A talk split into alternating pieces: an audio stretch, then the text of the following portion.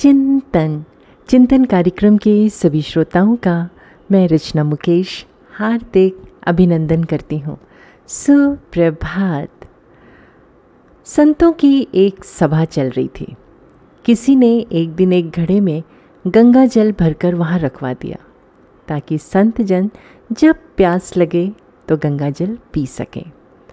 संतों की उस सभा के बाहर एक व्यक्ति खड़ा था। उसने गंगा जल से भरे घड़े को देखा तो उसे तरह तरह के विचार आने लगे। वो सोचने लगा, आहा, ये घड़ा कितना भाग्यशाली है। एक तो इसमें किसी तालाब पोखर का नहीं बल्कि गंगा जल भरा गया, और दूसरे ये अब संतों के काम आएगा। संतों का स्पर्श मिलेगा, उनकी सेवा करने का अवसर मिलेगा। ऐसी किस्मत किसी किसी की ही होती है। घड़े ने उसके मन के भाव पढ़ लिए और घड़ा बोल पड़ा, बंधु, मैं तो मिट्टी के रूप में शून्य पड़ा था, किसी काम का नहीं था। कभी नहीं लगता था कि भगवान ने हमारे साथ न्याय किया। फिर एक दिन एक कुम्हार आया, उसने फावड़ा मार मार कर हमको खोदा और गधे पर लाद कर अपने घर ले गया। वहाँ ले जाकर हमको उसने रौंदा, फिर पानी डालकर गूंथा, चाक पर चढ़ाकर तेज़ी से घुमाया, फिर गला काटा, फिर थापी मार मार कर बराबर किया। बात यहीं नहीं रुकी, उसके बाद आग में झोंक दिया जलने को। इतने कष्ट सह कर बाहर निकला तो गधे पर लाद कर उसने मुझे बाज़ार में बेच दिया।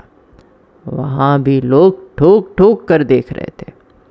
ठीक है कि नहीं, ठोकने पीटने के बाद मेरी कीमत लगाई भी तो क्या, बस 20 से 30 रुपए। मैं तो पल पल यही सोचता रहा कि हे ईश्वर, सारे अन्याय मेरे ही साथ करने थे क्या? रोज़ एक नया कष्ट, एक नई पीड़ा देते हो। मेरे साथ बस अन्याय ही अन्याय होना लिखा है। भगवान ने कृपा करने की भी योजना बनाई है, ये बात थोड़े ही मालूम पड़ती थी। किसी सज्जन ने मुझे खरीद लिया और अब मुझ में गंगा जल भरकर संतों की सभा में भेज दिया।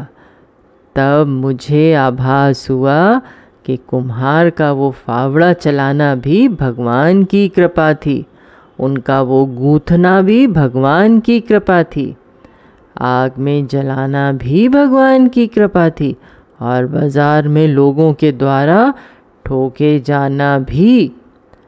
अब मालूम पड़ा कि सब भगवान की कृपा ही कृपा थी।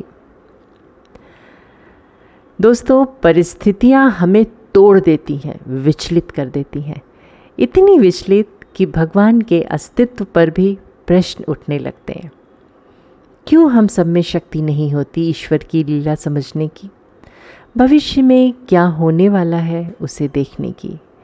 इसी नादानी में हम ईश्वर द्वारा कृपा करने से पूर्व की जा रही तैयारी को समझ नहीं पाते, बस कोसना शुरू कर देते हैं और सारे पूजा पाठ, सारे जतन कर रहे हैं, फिर भी ईश्वर है कि प्रसन्न होने और अपनी कृपा बरसाने का नाम ही नहीं ले रहे।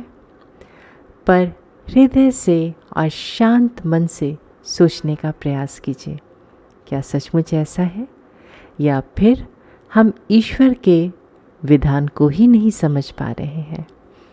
चिंतन ज़रूर करिएगा। आप सबका दिन शुभ एवं मंगलमय हो।